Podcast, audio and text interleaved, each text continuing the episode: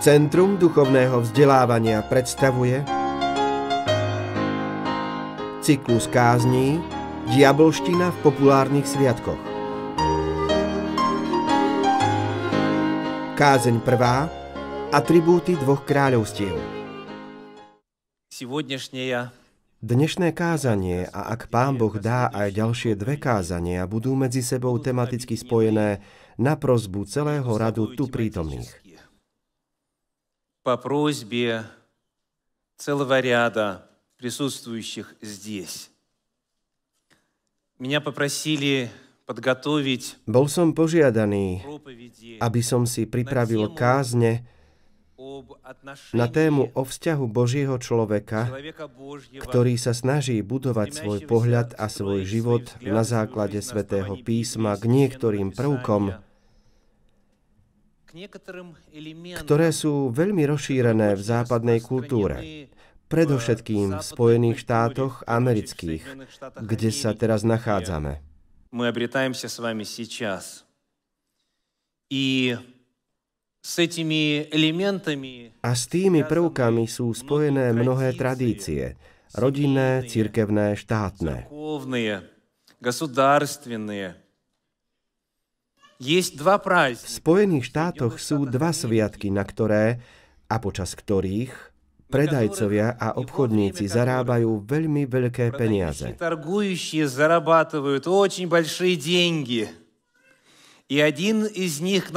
A jeden z nich sa nám rýchlo blíži. Posledný deň v októbri. 31. októbra bude sviatok zasvetený čomu, komu, ako a prečo, to si povieme v ďalšej kázni. A potom v decembri bude ešte jeden, v čase ktorého obchodníci zarábajú ešte viac. Ľudia kupujú ešte viac darčekov, venujú ešte viac času a prostriedkov tomu, aby sa dostali k svojim blízkym a milým. V dňoch, ktoré sú pred nami, koncom októbra a potom v decembri, sú dve udalosti, ktoré v Spojených štátoch nie je možné nepostrehnúť. Už teraz trčia lepky spod kríkov pri domoch. Už teraz sú okná povlečené prízrakmi a mátohami a tak ďalej. Hoci pred nami je ešte dosť veľa času, dnes máme 10. októbra. A tie kosti ležia pri mnohých dverách už dávno, už niekoľko týždňov. Teda my spolu teraz vstupujeme do celej série známych sviatkov, ktorých príchod sa už odpočítava. A Poprosili ma, aby som si práve o tom pripravil kázania. O tom, čo sa deje koncom októbra, čo sa deje 25. decembra v Spojených štátoch. Lebo my spolu žijeme v tejto spoločnosti. A treba vedieť, ako reagovať na prebiehajúce veci na základe svätého písma. Reč bude o nevinných radovánkach, o nezbednostiach, bláznení, reč bude o sviatosti, o slávení veľkých udalostí. O čom je reč v kontexte týchto veľkých dvoch sviatkov? Toto bude naša téma. a ja som nazval tento cyklus kázní Diabolština v populárnych sviatkoch. Diabolština v populárnych sviatkoch. Asi cítite, ako hovorí sväté písmo, že som dosť odvážny. Hovoriť proti diabolštine v populárnych sviatkoch. Ale budeme spolu hovoriť o vysoko aktuálnych a naliehavých témach. Každá z prítomných rodín je nútená nejako túto otázku riešiť. Čo robiť, keď u vás zaklopú a povedia trick or treat, tak? Ako sa zachovať? Majú sa na tom deti účastniť? Veď chcú niečo sladké. A čo robiť, keď všetci si navzájom dávajú darčeky? Ako oddeliť sveté od ohavného? Všetky tieto otázky budeme rozoberať v krátkom cykle kázaní, ktorý sa nazýva Diabolština v populárnych sviatkoch. A kázeň na dnes by mala predstaviť a stanoviť základ, na ktorom by sme mohli hovoriť o konkrétnostiach. Teda potrebujeme položiť určitý základ, aby sme mohli o tom všetkom premýšľať na základe biblických materiálov. Dnešná kázeň má názov Atribúty dvoch kráľovstiev. Atribúty dvoch kráľovstiev. Pozývam vás, aby ste si otvorili sväté písmo a na začiatok sa pozrieme do Evanielia Matúša 12. kapitoly, veršov 25 až 28. Matúš 28, verše 25 až 28. Čítame. No a Ježiš, vediac ich myšlienky, povedal im, Každé kráľovstvo rozdelené proti sebe pustne a niektoré mesto rozdelené proti sebe, alebo tiež niektorý dom rozdelený proti sebe neobstojí. A ak Satan vyháňa Satana, sám so sebou je rozdelený. A ako teda obstojí jeho kráľovstvo? A ak ja Belzebúbom vyháňam démonov, vaši synovia ich kým vyháňajú? Preto oni budú vašimi sudcami. Ale ak ja duchom Božím vyháňam démonov, vtedy nečakane prišlo k vám kráľovstvo Božie. Teda prvá vec, ktorú by sme tu mali vidieť, je realita dvoch kráľovstiev. Všimli ste si, ako sa nazývajú? Prvé je kráľovstvo diablovo je napísané, ak je diabol sám so sebou rozdelený, ako teda obstojí čo? Jeho kráľovstvo. Teda existuje kráľovstvo diablovo. A v 28. verši sa spomína, aké kráľovstvo? Kráľovstvo Božie. Biblia nám líči na zemi dve duchovné kráľovstvá. Kráľovstvo diablovo a kráľovstvo Božie. A keďže tieto kráľovstvá sú duchovné, ich pôsobenie, heslá si ľudia nevšímajú. Nemôžu medzi nimi urobiť rozdiel vo svojom svetonázore v slovách a v konaní. A vychádza to tak, že žijú v jednej chvíli v kráľovstve Božom a v druhej chvíli v kráľovstve diablovom. A neuvedomujú si to. No Sveté písmo celkom určite hovorí o tom, že tieto dve kráľovstvá sú reálne. Na jednej strane kráľovstvo diablovo a na druhej strane kráľovstvo Božie. Teda poprvé zistujeme, že oni existujú a po druhé zistujeme čo? Aká blahá zväzť bola prečítaná v tom úrivku? Kristus hovorí, ak ja duchom Božím vyháňam démonov, vtedy nečakane prišlo k vám kráľovstvo Božie. Božie. Blahá zväzť spočíva v tom, že Ježiš Kristus, keď bol na zemi, predstavil kráľovstvo Božie. On ho predviedol, on zjavoval jeho moc a zvestoval ho. Ak sa pozriete na učenie Ježiša Krista, zistíte, že väčšia časť toho, o čom hovoril, bola venovaná téme kráľovstva Božieho. Teda Ježiš Kristus prišiel a priniesol, predstavil, zjavil, ukázal kráľovstvo Božie. On aktívne vystúpil proti kráľovstvu diabla a získal nad týmto kráľovstvom víťazstvo. To bol prvý úryvok svätého písma. Pozrime sa teraz na skutky Apoštolov 26. kapitolu, verše 16 až 18, kde sa takisto hovorí v prvom rade o realite týchto dvoch kráľovstiev. Teda skutky 26, verše 16 až 18. Ale vstaň a postav sa na svoje nohy, lebo na to som sa ti ukázal, aby som si ťa zvolil za služobníka a za svetka i toho, čo si videl, i toho, čo ti ešte ukážem, vytrhujúc ťa z rúk izraelského ľudu a z moci pohanov, ku ktorým ťa ja teraz posielam, aby si otvoril ich oči. Opakujem ešte raz. Aby si otvoril ich oči. Aby sa obrátili od tmy k svetlu. Od moci satana k Bohu. Aby vierou vo mňa dostali odpustenie hriechov a podiel medzi posvetenými. Teda, čo tu stojí vzájomne proti sebe? Z jednej strany tma, z druhej strany svetlo. Z jednej strany moc satana, z druhej strany čo? Moc Božia. Vlast Božia. I a text potvrdzuje, že mnohí to nevidia. A preto treba ísť k ním a čo robiť? Otvárať ich oči. Otvárať oči. Bez ohľadu na to, ako sú vaše oči otvorené, moji milí, som presvedčený, že Pán Boh po týchto troch kázniach otvorí naše oči ešte viac. Vo vnímaní reálnosti tohto duchovného sveta a budeme jasnejšie rozlišovať, kde sa prejavuje kráľovstvo Božie a kde kráľovstvo tmy, kráľovstvo diabla. Teda v tomto úrivku opäť nachádzame poprvé potvrdenie toho, že kráľovstvo satana existuje, je reálne, je to kráľovstvo tmy, jeho moc je reálna a po druhé, poďme nájsť blahú zväzť. Aká blahá zväzť je v tomto úrivku? Že môžeme získať odpustenie. Ďakujem, že ste premietli ten text. 18. verš hovorí, aby sa obrátili a dostali odpustenie hriechov a podiel medzi posvetenými. Teda, aby z jedného kráľovstva prešli do druhého. Vďaka Ježišovi Kristovi, vďaka jeho obeti, vďaka jeho hrdinstvu, vďaka jeho spaseniu je možné prejsť z jedného kráľovstva do druhého. Je možné výjsť z otmy na svetlo je možné získať odpustenie hriechov a podiel so svetými. Teda znovu, fakt je, že existujú dve kráľovstvá a fakt je, že Ježiš Kristus zvíťazil nad kráľovstvom tmy.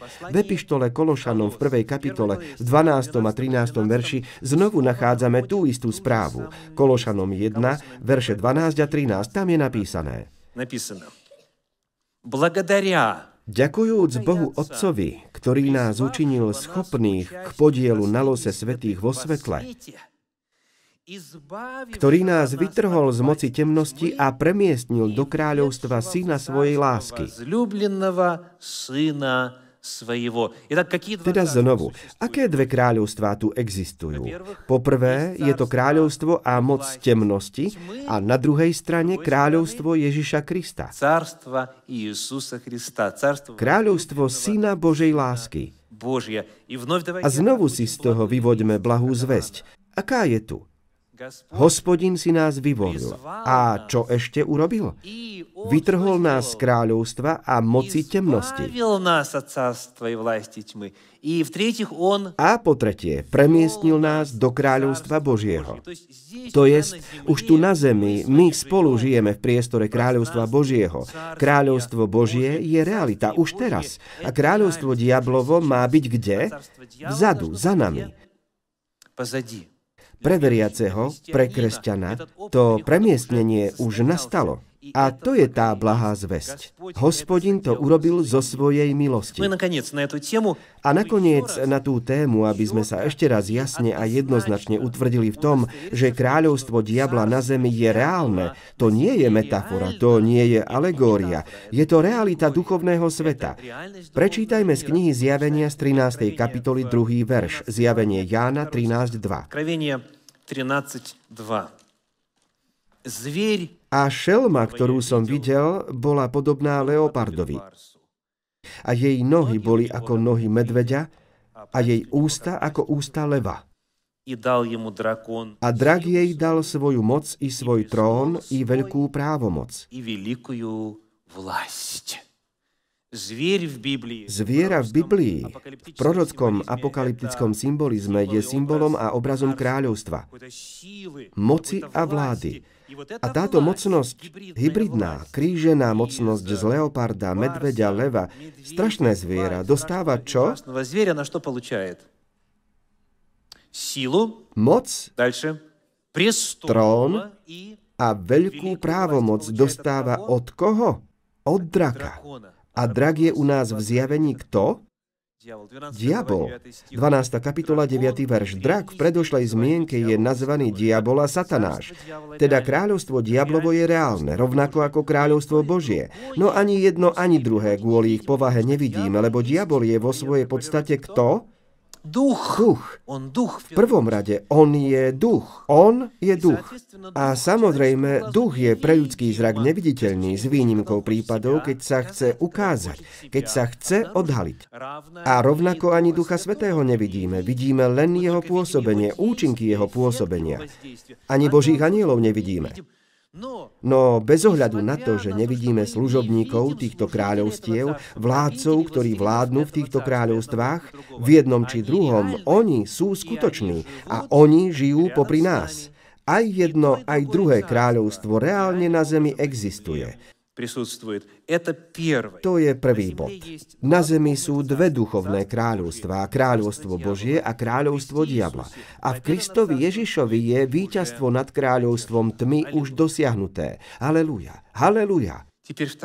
A teraz druhý bod. Povedzte mi, čo má každé kráľovstvo? Samozrejme, odpovedí môže byť veľa. Je tam kráľ, samozrejme. Čo ešte? Sluhovia, služobníci sú tam, ministri, preto a ono čo ešte? Je tam zákon, aj v jednom, aj v druhom kráľovstve. Absolútne tak ďalej. Sú tam určité znaky, symboly. Erb, pečať, vlajka, je tam symbolika, hymna a tak ďalej. Teda každé kráľovstvo má určitý súbor charakteristík, pomocou ktorých je ho možné charakterizovať ako kráľovstvo, tak? Teda dnes sa chcem pozrieť v kázni, ktorá sa nazýva Atribúty dvoch kráľovstiev, na to, ako je táto otázka predstavená v Svetom písme. Podľa čoho sa dá posúdiť, existencia a pôsobenie toho či onoho kráľovstva v tom či onom prípade. No na začiatok ilustrácia. Pozrime sa na známu fotografiu. Áno, toto je vo všetkých učebniciach, aj v histórii. A v princípe aj na transparentoch, na plagátoch, na budovách a tak ďalej. V Sovietskom zväze to bolo bežne známe. Je to klasická fotografia. 30. apríl 1945 bol významný deň, keď vojaci Červenej armády vstýčili túto vlajku, červenú vlajku. Nad tou pamätnou a veľmi významnou budovou v Nemecku.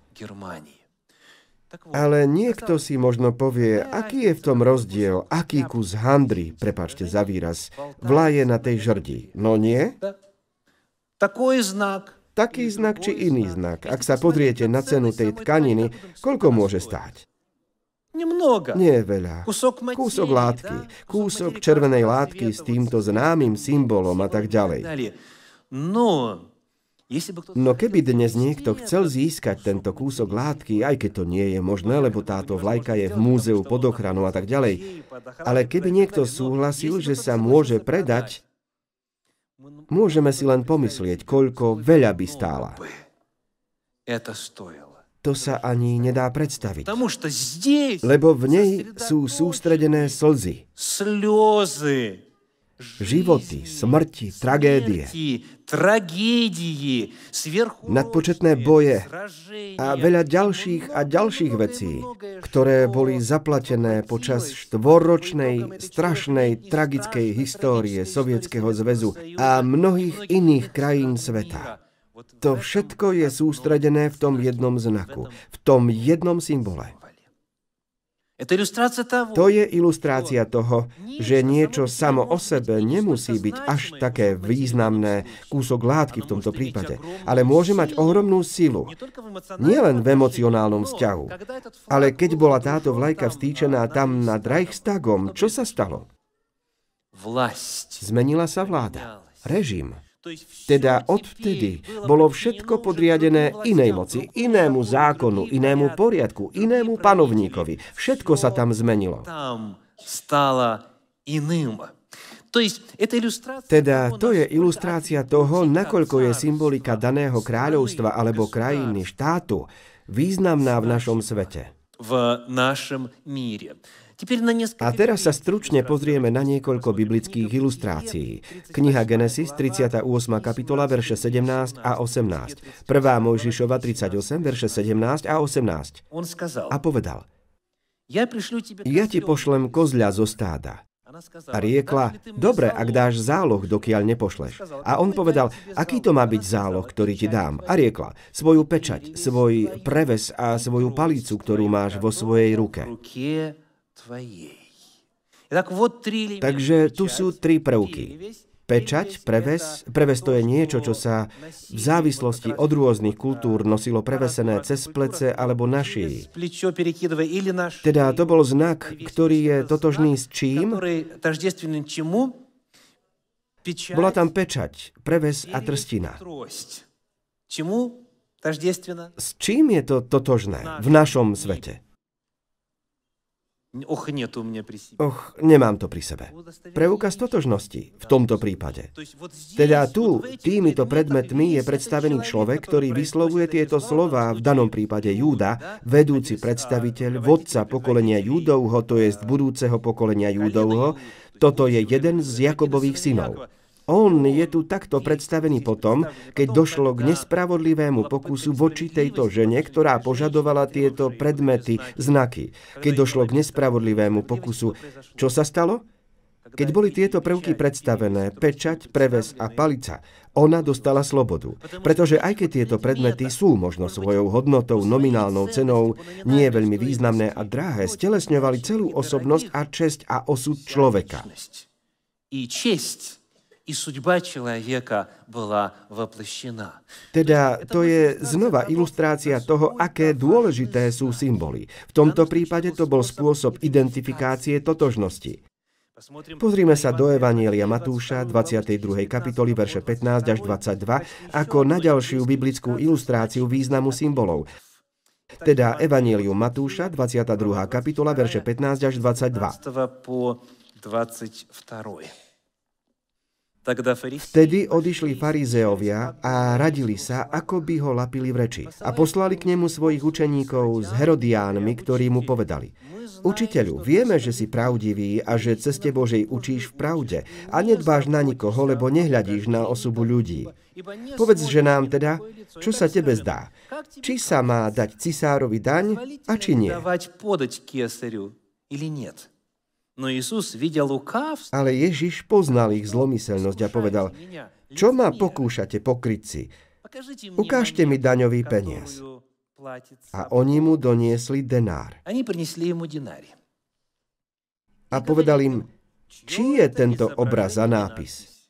A riekli cisárov. Vtedy im povedal, teda vráťte, čo je cisárovo cisárovi a čo je Božie Bohu. A keď to počuli, zadivili sa a zanechajúc ho odišli. V čom je podstata ilustrácie Ježiša Krista? Všetko, na čom je vyobrazenie cisára, všetko, na čom je pečať cisára, všetko, na čom je jeho meno, patrí cisárovi. Preto, ak si cisár žiada svoje, sledujte pozorne, oni hovoria, či sa má dať? A Kristus hovorí čo? Vráťte, vráťte mu to. Je to jeho vlastníctvo, čo mu patrí. Znovu, mince sú znakom, ktorý má oveľa väčšiu hodnotu, než by sa zdalo. Koľko stojí bankovka, na ktorej je napísané 100? Na ktorej napísané 100. Koľko stojí? Aká je jej nominálna hodnota? Koľko by stála výroba takého kúsku papiera? A koľko stojí a koľko stojí papier bankovky? Koľko stojí bankovka, na ktorej je napísaná jednotka a tri nuly? Na ktorej je napísaná 1, 3 0. To je najväčší nominál v americkej mene. Tisíc dolárov. Povedzte mi, aký je rozdiel vo výrobe dolárovej bankovky 10 dolárovej, 100 dolárovej a 1000 dolárovej? Aký je v tom rozdiel? Stojí to rovnako? Rovnako. No v závislosti od toho, čo je tam, aké sú tam konkrétne písmenka a čísla, hodnota a význam sa dramaticky zmení. To je ďalšia ilustrácia toho, že ak je na niečom nápis, názov a vyobrazenie, znamená, že to svedčí o čom? Čo je kľúčové slovo? O tom, komu to prináleží. Vráte cisárovi, čo je cisárovo. Pretože na týchto peniazoch je jeho nápis, jeho podpis a jeho meno. A tak znamenie vlastníctva, znak moci, dáva význam určitým javom v našom materiálnom svete. v našom materiálnom míre. Takže zistujeme, že niektoré predmety môžu byť samé o sebe lacné, niektoré predmety majú význam nie kvôli tomu, z čoho sú vyrobené a koľko sami o sebe stoja, ale kvôli čomu? Tomu, čo znamenajú, koho predstavujú, o moci, koho svedčia.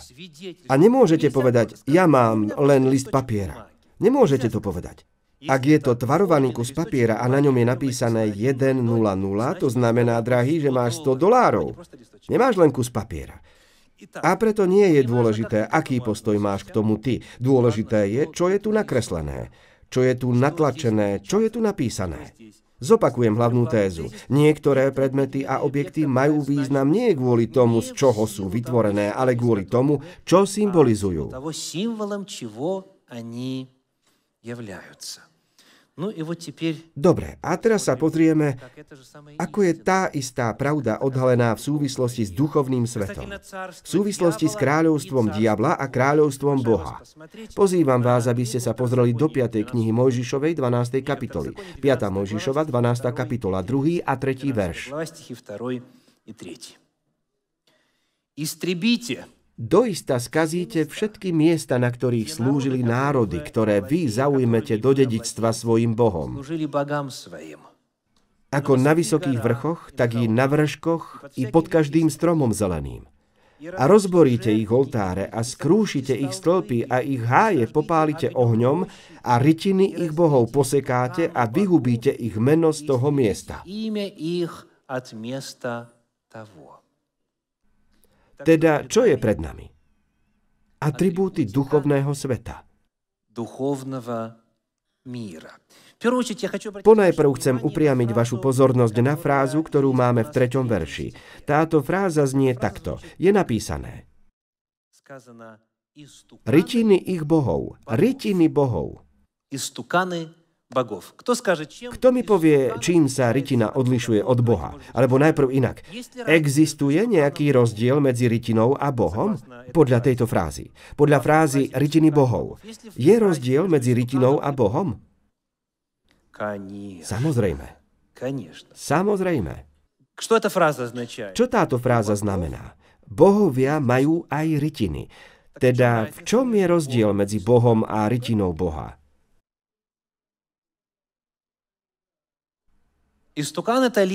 Rytina je len znak.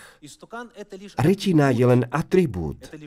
Je to len obraz. Je to len symbol poukazujúci na toho či onoho Boha. Sedí to? Teda rytina sama o sebe je čo?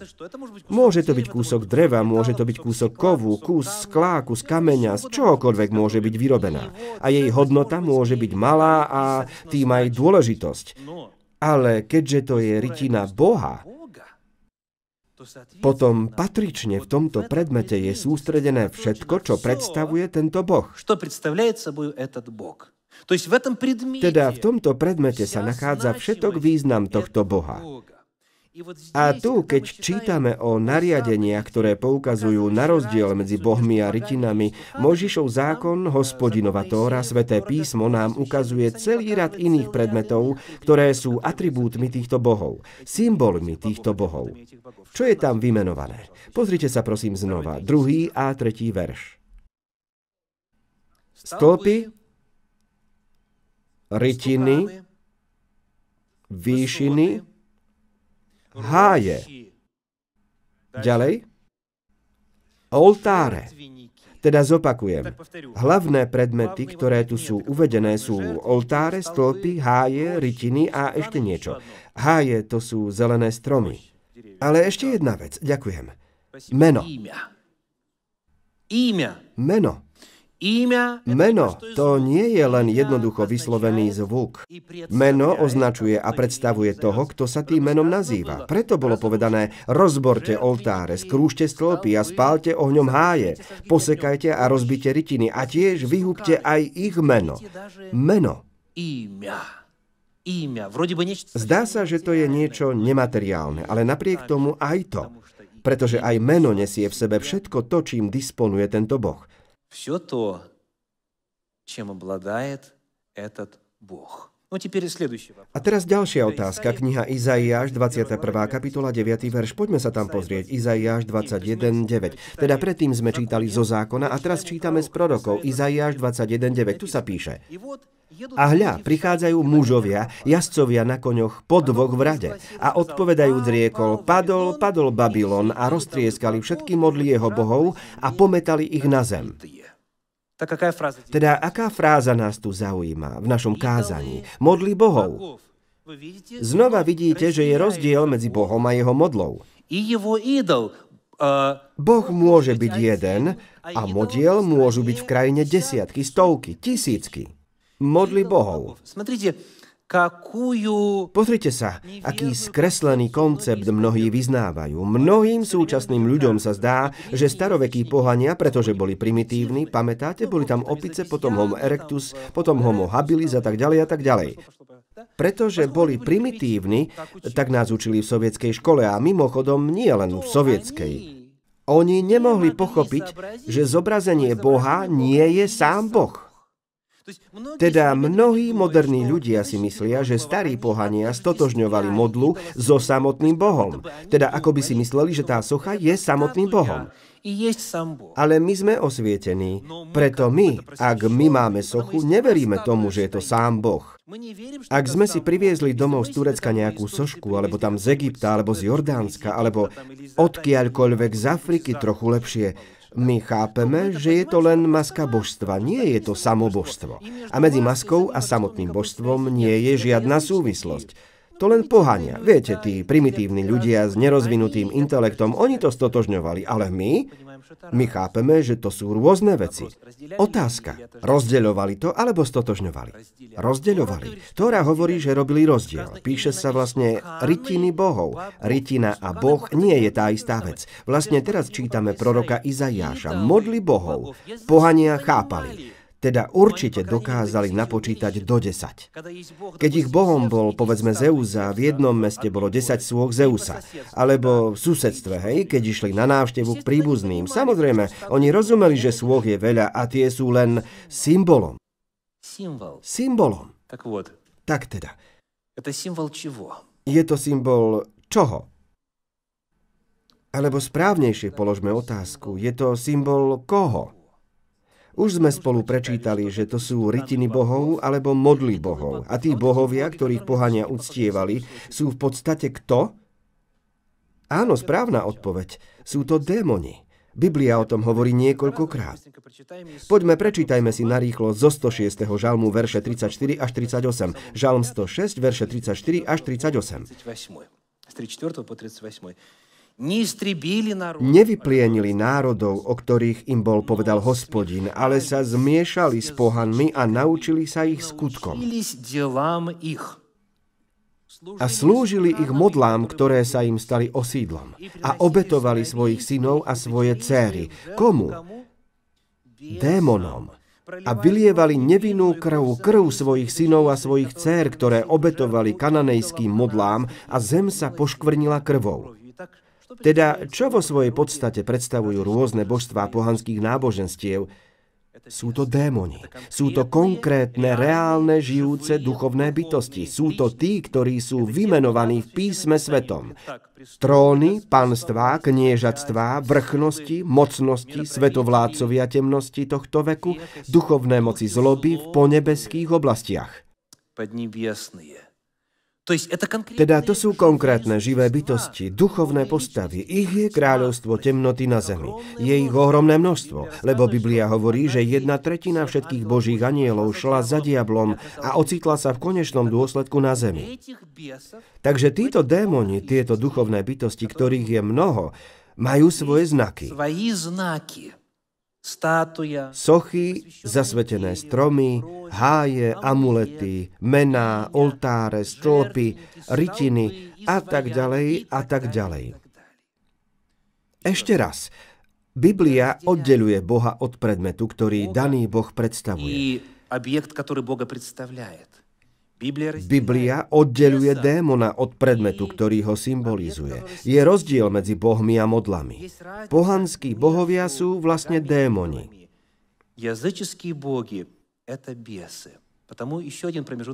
A preto ešte jeden priebežný záver.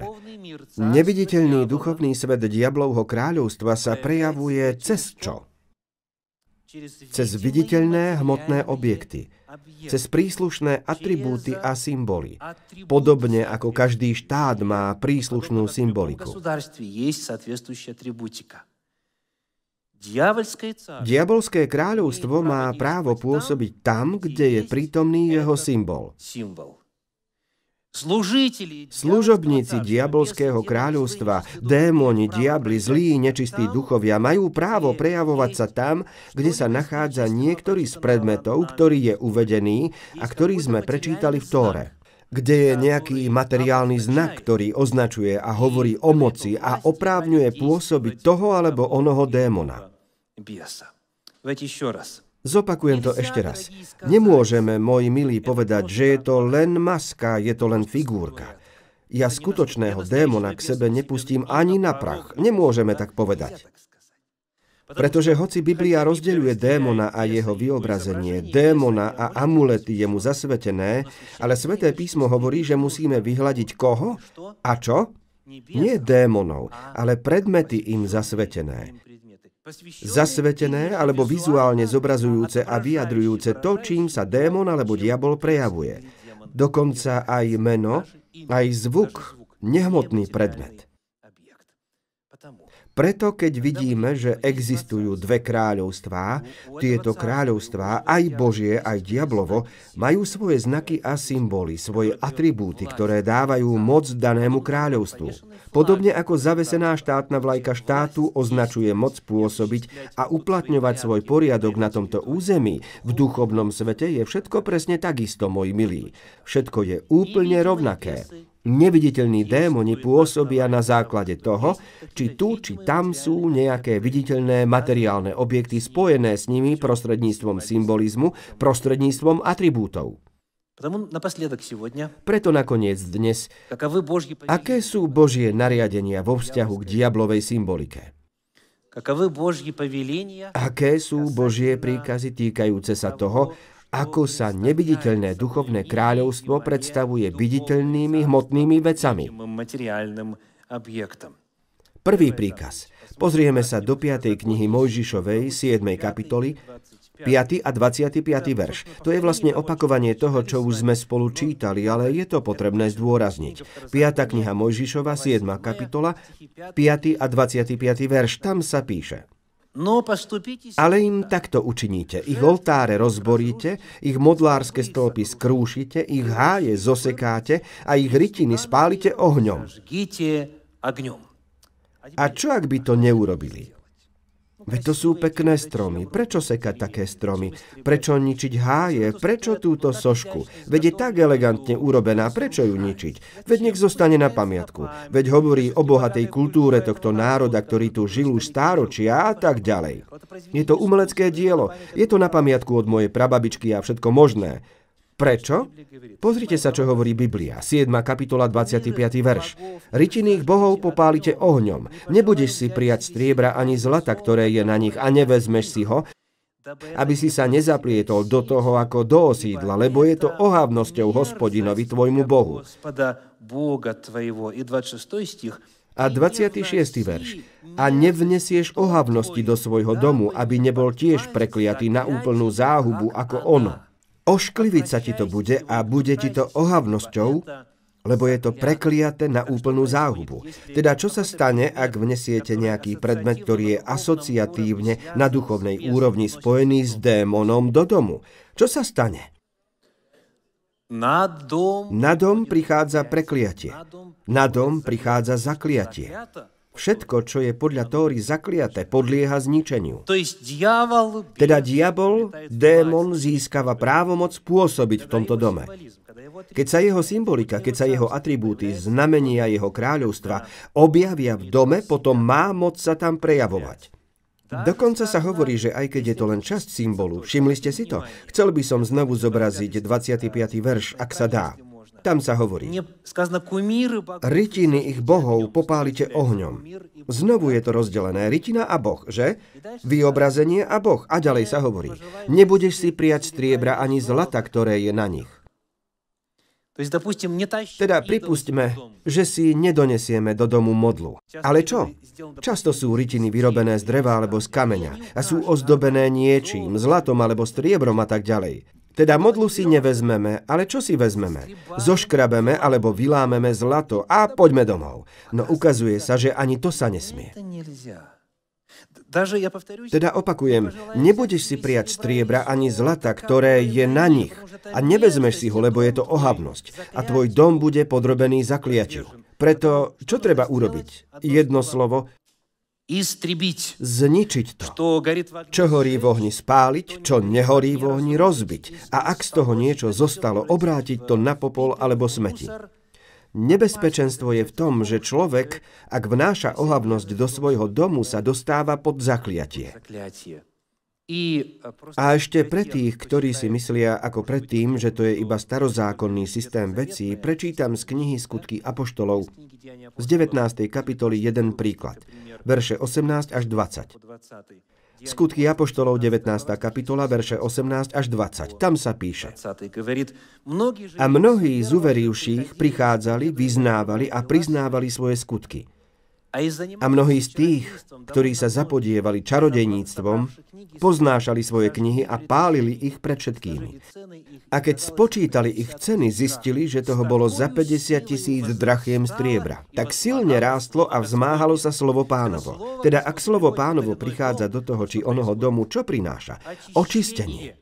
Dom sa očistuje od všetkého, čo je spojené s diabolskou symbolikou, od všetkého, čo súvisí s diablovým kráľovstvom. Nezáleží na tom, či žijeme v starozákonnej dobe alebo novozákonnej, tieto veci treba zničiť, aby diabol v tomto dome nemal moc vďaka nejakému predmetu. Teda prvý príkaz týkajúci sa diabolských atribútov je aký? Nepoužívať už vyrobený predmet. Všimnite si, to bola situácia, keď Izraelčania vošli do zasľúbenej zeme. Tieto veci tam už boli. Všetko už bolo vytvorené, zasvetené a používané predtým. Teda existujúce predmety, predtým používané v okultizme a v pohanstve sa nesmú vnášať do domu. A väčšina moderných kresťanov s tým súhlasí. Áno, ten vôžik, ktorému sa modlili, tá socha, tu si nevnesiem. Nevnesie. Ale Biblia sa tu nezastavuje. Prečítajme si spolu 27. kapitolu z 5. Mojžišovej, verše 14 a 15. 5. Mojžišova 27, verše 14 a 15. A Leviti odpovedia a rieknú všetkým mužom Izraelovým silným hlasom.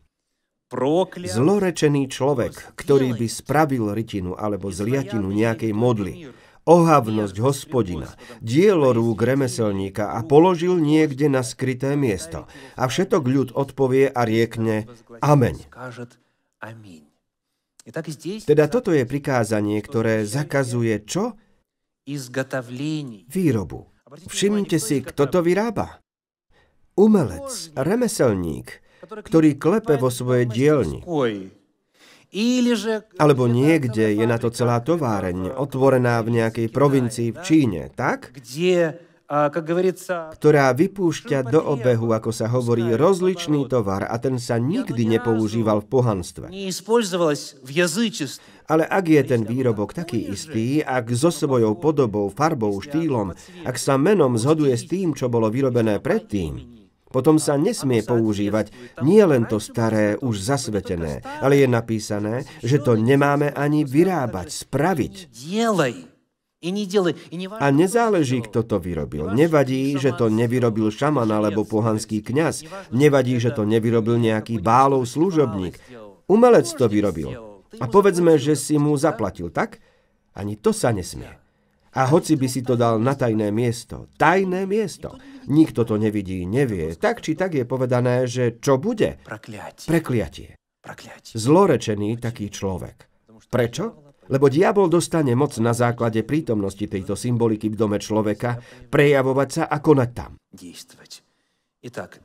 Teda dve nariadenia týkajúce sa týchto atribútov diabolskej podstaty, diabolského kráľovstva. Prvé, nepoužívať už existujúce predmety, zničiť, zlikvidovať a tak ďalej. A druhé, nevyrábať nové, hoci daný umelec za človek nie je účastníkom nejakého okultného diela alebo služby. Toto je napokon základ preto, aby sme mohli gramotne hovoriť o nadchádzajúcich sviatkoch v Spojených štátoch amerických. A o tom, ako sa k tomu postaviť. Vážne alebo menej vážne. My nutne potrebujeme vidieť základ, existenciu duchovného spojenia, ktoré Biblia celkom určite potvrdzuje. Čo sme si dnes objasnili? Kázeň sa nazývala ako? Atribúty dvoch kráľovstiev. Dvoch cárstv. My sme dnes prakticky nehovorili o atribútoch Božieho kráľovstva. Oni tiež existujú. Patrí tam večera pánova, chlieba, víno, krst alebo pomazanie a ešte niektoré ďalšie veci. To sú atribúty Božieho kráľovstva. My sme sa sústredili na atribúty diabolského kráľovstva, pretože predtým sa musíme chrániť. Takže poprvé. Na zemi je na zemi sú dve neviditeľné kráľovstvá, dve duchovné neviditeľné kráľovstvá, Božie kráľovstvo a diabolské kráľovstvo. A aj jedno, aj druhé kráľovstvo má svoju vlastnú symboliku, svoje vlastné atribúty. Pohanské predmety dávajú démonom a diablovi právo prejavovať sa tam, kde sa tieto predmety nachádzajú. To bolo to hlavné, o čom sme hovorili dnes. A teraz znovu rozšírená reakcia. Po tom, čo si ľudia vypočujú a oboznámia sa s výskumnými prácami, s encyklopédiami, ktoré ukazujú, že ten alebo iný predmet, alebo obrad, alebo jav pochádza z pohanstva, mnohí ľudia hovoria. Áno, predtým naozaj tieto predmety boli nebezpečné. Áno, predtým, v minulosti to bolo hriechom, priviedlo by to na mňa prekliatie. Ale dnes v modernom svete ja nepripisujem tomuto predmetu taký význam. Ja to vnímam inak. Moje hodnotenie povahy týchto predmetov je úplne iné. Teda pre mňa to nie je modla, pre mňa to nie je objekt spojený s démonmi. Pre mňa to nie je okultné, pre mňa to nie je ohavnosť. A ľudia si myslia, keďže ja mám k tomu iný postoj než starí pohania, to znamená, že tento zákaz sa mňa netýka. Ak by som tomu veril, potom by tu bolo nebezpečenstvo. Ale nakoľko tomu neverím, to znamená, že sa nemusím trápiť, aj keď budem mať hocikoľko súhoch a masiek z Afriky alebo z nejakých iných krajín. Mnohí tak premýšľajú. Oni hovoria, pre mňa sú to umelecké diela, alebo pre niektorých je to daň, móde, alebo úcta ku kultúre môjho národa, alebo príležitosť potešiť moje deti. Alebo nechcem byť bielou vranou, veď čo len môj dom sa bude odlišovať od všetkých ostatných na ulici, tak? Nechcú byť bielými vranami.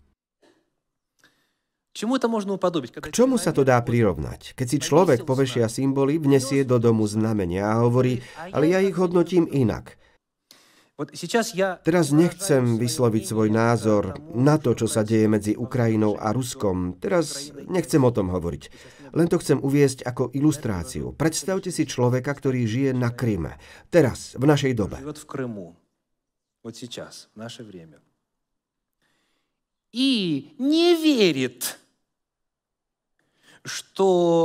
A neverí tomu, že na Kryme je vláda Ruskej federácie. On si povie, ja som bol Ukrajincom, narodil som sa tu, myslím si, že Krym je stále ukrajinský. Vidím, že sú zavesené vlajky, vidím, že policia teraz už má iné uniformy či výložky. Vidím, že bankovky sú z príslušného štátu a tak ďalej. Ale ja mám voči tomu úplne iný postoj. Neberiem to tak, ako to vnímajú oni. Pre niekoho môže byť Krym už ruský, ale pre mňa nie. Lebo ja to vidím inak. Čo by ste povedali na takéto myslenie? Na také sentencie. Áno, na to je len jedno slovo. Tento človek má neadekvátne zmýšľanie. Čo na tom záleží, čo si ty myslíš? Dôležitá je iná otázka. Aká je realita? Kto má reálnu moc na tomto území? Opakujem, ja nehovorím, že jedna krajina je zlá a druhá dobrá. Nie, nie o tom je reč. Hovorím, že si treba klásť otázku, nie ako sa to mne vidí, alebo zdá, alebo javí, ale ako je to v skutočnosti. To je kľúčová otázka. Aj keď okolo nás budú dôkazy prítomnosti inej vlády, človek si môže myslieť, že žije hoci aj v Austrálii, tak? Hoci aj v Austrálii. Ale tomu nepomôže. Nijako nepomôže. A realita bude taká, aké sú symboly na pôde, na zemi, na budovách, aké je tam usporiadanie, systém, čo je napísané na bankovkách. Toto je realita. A nie to, ako si si to vyobrazil ty, milý človeče. To je to, o čom dnes hovoríme. Nezáleží na tom, aký má človek postoj, vážny alebo nie je vážny, k okultným predmetom. Nezáleží na tom, či tomu verí, či sa tomu klania alebo nie. Ak to vnesieš do domu, tak hovorí Biblia. Ak používaš to meno, tak hovorí Biblia. Ak si nevyrúbal ten posvetný strom, tak hovorí Biblia. To znamená, že sa vystavuješ čomu? Prekliatiu. To znamená, že sa vystavuješ zakliatiu. To je to, čo si musíme dnes objasniť. Otázka nie je, ako to vnímate vy, ale to, aká je realita a čo znamenajú tieto symboly a predmety. V nasledujúcich kázniach budeme skúmať populárne sviatky s cieľom odhaliť diabolské prvky v nich, aby sme sa chránili pred nebezpečenstvom. Для того, чтобы обезопасить себя. Budeme sa na to pozerať a analyzovať ich cez prízmu svätého písma. Budeme otvárať stránky histórie, pozerať do encyklopédií, do náučnej a veľmi presnej encyklopedickej literatúry, aby to nebolo len podľa princípu jeden si myslí tak a druhý inak. Nie, budeme sa pozerať na historické vedecké fakty. Aby sme urobili hodnotenie také základné dvoch nadchádzajúcich sviatkov – lebo ak je v nich diabolština, ale my to nevieme, alebo si myslíme, že to nepôsobí, potom do života takých ľudí prichádza prekliatie a zakliatie. Prvá epištola Jánova, 3. kapitola 8. verš hovorí, 1. Jánova 3.8. Kto robí hriech, je z diabla, lebo diabol hreší od počiatku. Na to sa ukázal Syn Boží, aby skazil diela diablové dela dьявола. Dobrá správa je v tom, že Syn Boží už skazil diela diablové. Diabol je porazený. A pán Ježiš nám dal toto víťazstvo, víťazstvo nad diablom a jeho kráľovstvom je už dosiahnuté. Ježiš Kristus nám dal toto víťazstvo skrze vieru, na základe zmluvy s ním. Ale problém je v tom, že ak človek sám zo svojej vôle vnáša do svojho domu symboly diabolštiny, potom diabol získava zákonné právo pôsobiť v tom dome. Naša úloha preto musí byť aká? Rovnaká ako tá Ježišova. Konkrétne, kaziť diela diablove. Ničiť diela diablove. Druhá epištola Petrova, 2. kapitola, 20. verš. 2. Petrova 2.20 hovorí. Lebo ak potom, čo unikli poškvrnám sveta skrze poznanie nášho pána a spasiteľa Ježiša Krista, sa do nich opäť zapletajú, do tých poškvrn sveta, a sú nimi premožení, tak im posledné veci bývajú horšie ako prvé. Aké nebezpečenstvo je tu opísané? Tu sú ľudia, ktorí vstúpili do Božieho kráľovstva. Títo ľudia získali víťazstvo nad diablom. No potom čo? Znova sa zapletajú do tých diabolských poškvrn. A je napísané, že ich posledné veci sú horšie ako prvé. Veľké nebezpečenstvo pre každého, kto je už v pánovi, kto je už v Ježišovi Kristovi. Žiaľ, každý deň náš duchovný stav obnovujeme znova. A v akomkoľvek okamihu sa v našom živote môže objaviť nová moc, ak človek do svojho života prináša diabolské atribúty. Prajem si, moje milí, aby v živote všetkých prítomných a všetkých, ktorí budú počúvať a sledovať túto nahrávku, sa splnili nasledovné slová svätého písma. Izaiáš 30. kapitola 22. verš, Izaiáš 30, 22. Vtedy budete považovať za poškvrnený povlak svojich strieborných rytín a povlak svojich zlatých modiel. Vyhodíš ich ako nečistotu a povieš im, von odtiaľto. Dokonca aj povlak. To, čím je to potiahnuté, aj to, čo s tým má súvis, to nemusí byť ani samotná modla. Vtedy to budeš považovať za poškvrnené. Vyhodíš ich ako nečistotu a povieš im von odtiaľto. Ak dnes vo svetle odznených textov svätého písma príjmate presne taký pohľad na atribúty diabolského kráľovstva,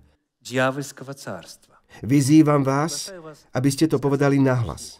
Lebo ak niečomu veríte srdcom, ak niečo príjmate srdcom, treba to vyznať nahlas. Pozrime sa na obrazovku, na to, čo môže predstavovať vaša odozva na túto moju kázeň. Ak súhlasíte s tým, čo vidíte na obrazovke s tými tromi výrokmi, povedzte ich spolu so mnou. Ich aby sme vykonali vyhlásenie o svojej pozícii v duchovnom svete. Aby sme vykonali túto odozvu, pozývam prítomných, aby povstali.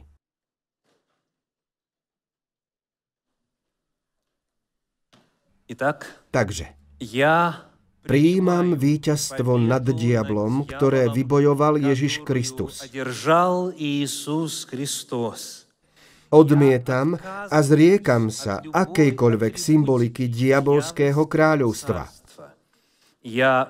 Zasvecujem sa k ničeniu diel diablových. Amen.